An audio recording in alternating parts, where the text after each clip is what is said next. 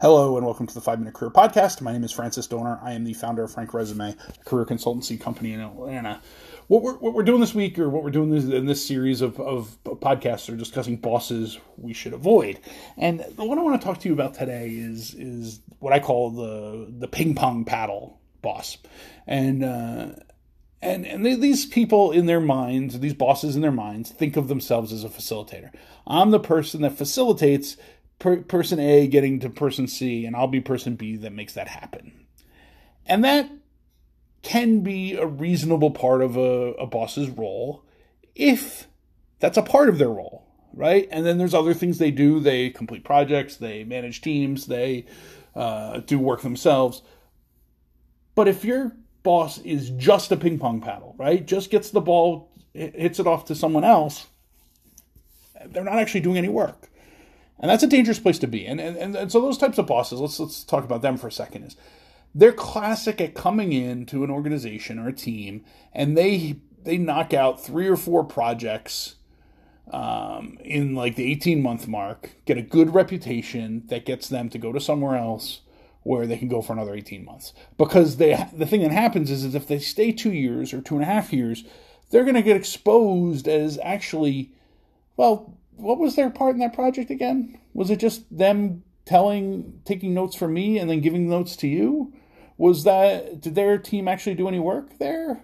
You know, and and and then you may do a little work. They may do twenty percent of the work, but they're not doing the heavy lifting. But they get the credit for doing the heavy lifting, and they're they're very quick to grab that credit for the heavy lifting because that's what they do is they believe that they're a facilitator. They get people a they get people from a group a and group c together um, and get the work done. But they don't actually do much work themselves. And, I, and i've i've dealt with um, those types of people a lot.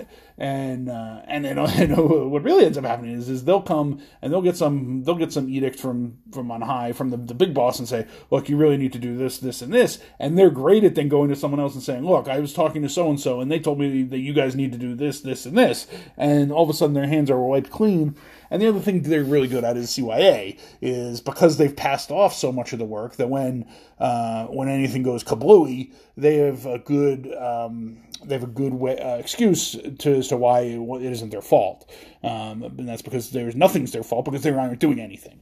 Um, so yeah, so if you have that kind of boss, and how do you identify that boss? That boss, well, here's that boss, right? Is if that if your boss is in meetings ninety percent of the time mm, that that's a good start, right? What are they actually doing? I, we don't know. They're just meeting with other people.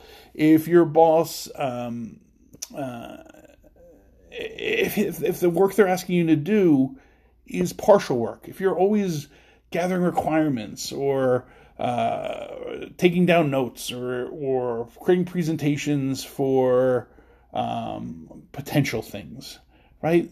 but you're never actually doing anything. You're never doing the follow up. You're never doing um, you're never doing any any real work. Well, then you're probably not to do you're probably working for one of those bosses, and you're probably just the middle person. And you don't want to be the middle person because what ends up happening is is that in the two two and a half year mark is that okay that good reputation is gone. The consultants come in. The consultants say, oh, we have to do get some efficiency here. Hmm, what's going on here? We see the A people and what they're doing and how they need the help of C but there's this group of Team B that we're really not sure what they're doing except taking notes from A and giving them to C. Let's get rid of those five people and save ourselves five hundred thousand dollars. Right? So you want to. So how do you do? So what do you do if you have one of those bosses? Right? And that's the that's the advice for this, and this is why you want to avoid them. Is okay is first you need to you need to align yourself with team A and team C, right? The two the, the people that are getting it and uh, and showing your value right? And and actually taking on some of the real work that needs to be done, uh, or at least being involved with it. Um, so instead of following your boss's lead and just being a facilitator, make sure that you're doing some of the work, or make sure that you're at least enabling the work and making sure that it happens. Um, don't just be if don't just ping pong it back and forth and send emails saying well, why isn't this done or being the deadline checker, which is a lot of what these types of people do. Um, and then, so that if things go kablooey or this person leaves, because eventually they're going to leave, right? In the 18 month mark, this boss is going to be gone. Um, you know, you you have you have an actual value you've added to the to your group.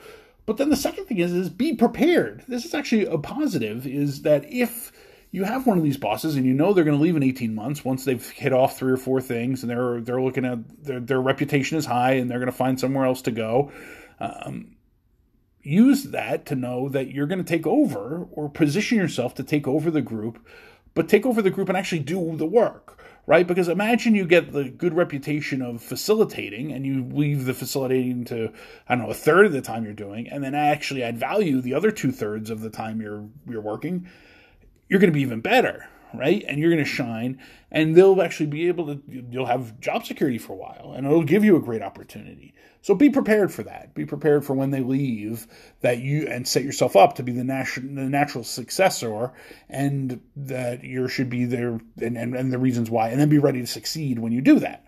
Um, yeah. So avoid the ping pong paddler. Nobody likes that person. Eventually, it's going to be exposed. It always is and they just pass the work. They pass the work to this person, pass the work to that person, and they think they're so slick in that in that, that that's what they do. Uh, but eventually they get exposed because eventually the market turns or there's a hiring freeze or something like that, and they end up getting stuck in their position. They can't transfer, they can't switch, and either they have to leave the company or they stay somewhere for a while, and the company realizes, ah, this person hasn't been doing much. So avoid that person. And if you need help with your career, and you want to find a boss that you don't want to avoid, one that engages you, one that excites you, one that mentors you, coaches you, and builds you to the best of your abilities so that you can have a meaningful career, then let's talk. Email address is francis with an I at frankresume.com. Have a great day, and remember, your career is what you make it.